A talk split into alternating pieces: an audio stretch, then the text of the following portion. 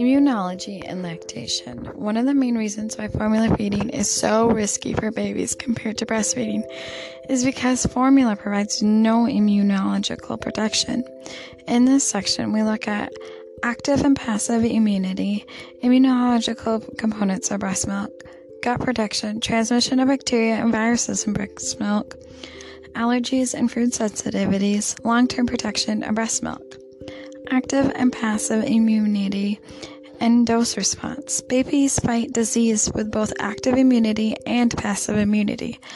Active immunity comes from any response of the baby's own immune system, such as their own white blood cells that fight disease. Because the baby's immune system is still developing at birth and takes months or years to get in full gear, they rely on heavily on the passive immunity given through breast milk. Passive immunity means that it's protection provided on loan, or perhaps more accurately as a gift, as it's not given back again. Passive immunity includes the protection of the active disease fighting properties of breast milk. The breastfeeding parent's body has created the disease fighting cells and antibodies and then sends them into the baby's body by feeding. These substances work actively, but the protection is passive in the sense that the baby's body did not produce the immune response itself. The passive immunity given through breastfeeding has a dose response effect. This means that the power of the protection given by breastfeeding is directly related to how much of a dose or quantity of breast milk of breast milk the baby receives.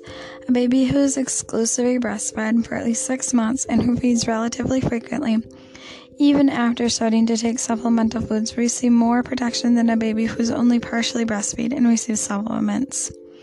Some breastfeeding is much better than no breastfeeding. However, as formula milk provides none of the immune system benefits as breastfeeding. A baby or child receives a relatively constant dose of immune factors throughout the period of lactation because when the amount of breast milk is low, such as in the early days postpartum, the concentration of immune factors is higher. Similarly, look to weaning. When breast milk supply is low again, the concentration of immune factors is again high. So the total amount of immune factors is consumed about the same. Also, passive and active immunities balance one another. As baby's body begins to produce more of its own immune factors, the breast milk they are receiving may be reduced and concentration of those same factors. Immune system components of breast milk. Breast milk is packed full of substances that immediately protect babies against illness, passive immunity, and prepare the baby's immune system to defend itself by developing their own active immunity. White blood cells. Breast milk contains two types of living white blood cells phagocytes and lymphocytes. Phagocytes attack pathogens, tiny microorganisms which cause disease by releasing the antibody IgA and engulfing the pathogens, surrounding them and eating them, like the little yellow blobs in the old Pac Man video game. Lymphocytes don't use antibodies, but attack the cell walls of viruses, which is useful for fighting pathogens that can resist antibodies. Antibodies. Some of the proteins produced in the body are used for fighting disease and infection. They are powerful proteins called immuno- immunoglobulins. These focus on the particular pathogen and destroy only that are called antibodies. Antibodies have one track minds. If they can only recognize their own type of assigned pathogen, and destroy it, ignoring the others, so there is a different antibody for each kind of pathogen. Each with its specific target to kill. The main immunoglobulin in the human body is called secretory IgA. It patrols it patrols various areas of the body, but is also made and stored in the breast, so it can travel to the baby through the breast milk. Babies do not have much of their own SIGA stored in stored at birth and don't start making it at full levels for several months. So during their early life, the baby needs the protection of maternal SIGA. SIGA protects the digestive tract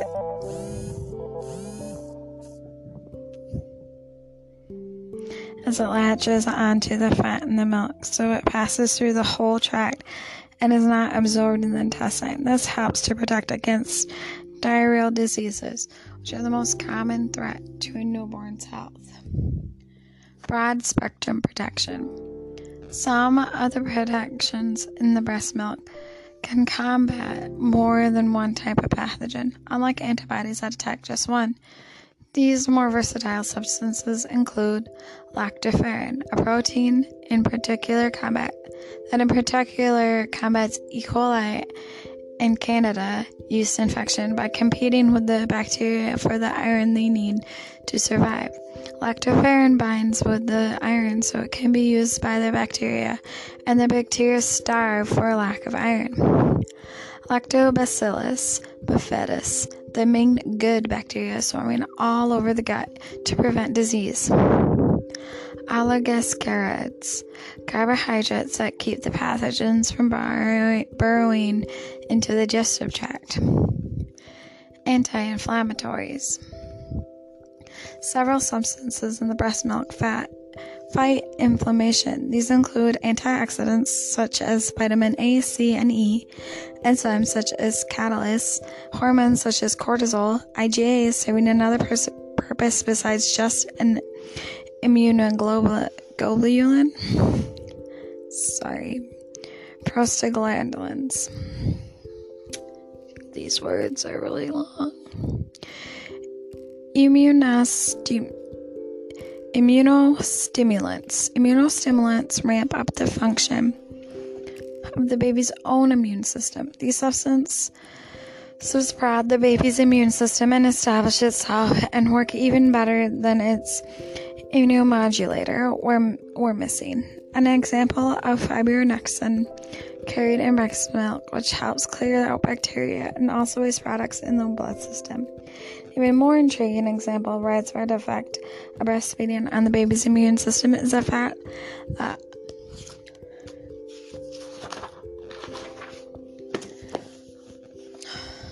although substance called interferon alpha is not present in breast milk, breastfed babies with certain respiratory infections have higher levels of interferon alpha, which helps to fight the infection compared to non breastfed babies. Gut protection. Colonization. A baby's gut is sterile at birth but is quickly colonized by bacteria. The baby is born vaginally and not separated from its parent. Most of the colonization will come from bacteria present on or in the maternal body. If any of these bacteria are potentially harmful, they likely already have antibodies and will pass those on as soon as they begin to breastfeed. Most of the bacteria that normally colonize a newborn are beneficial bacteria. The ones that do the work of breaking down food for digestion and combating certain pathogens that might enter the gut. Babies born by cesarean or who are separated from their parents are more likely to be colonized by familiar bacteria to which they may not receive antibodies because the bacteria will be passed by others who handle the baby, including nurses, doctors, and the environment of the hospital nursery. The baby's gut may be affected by these unfamiliar bacteria for months after birth.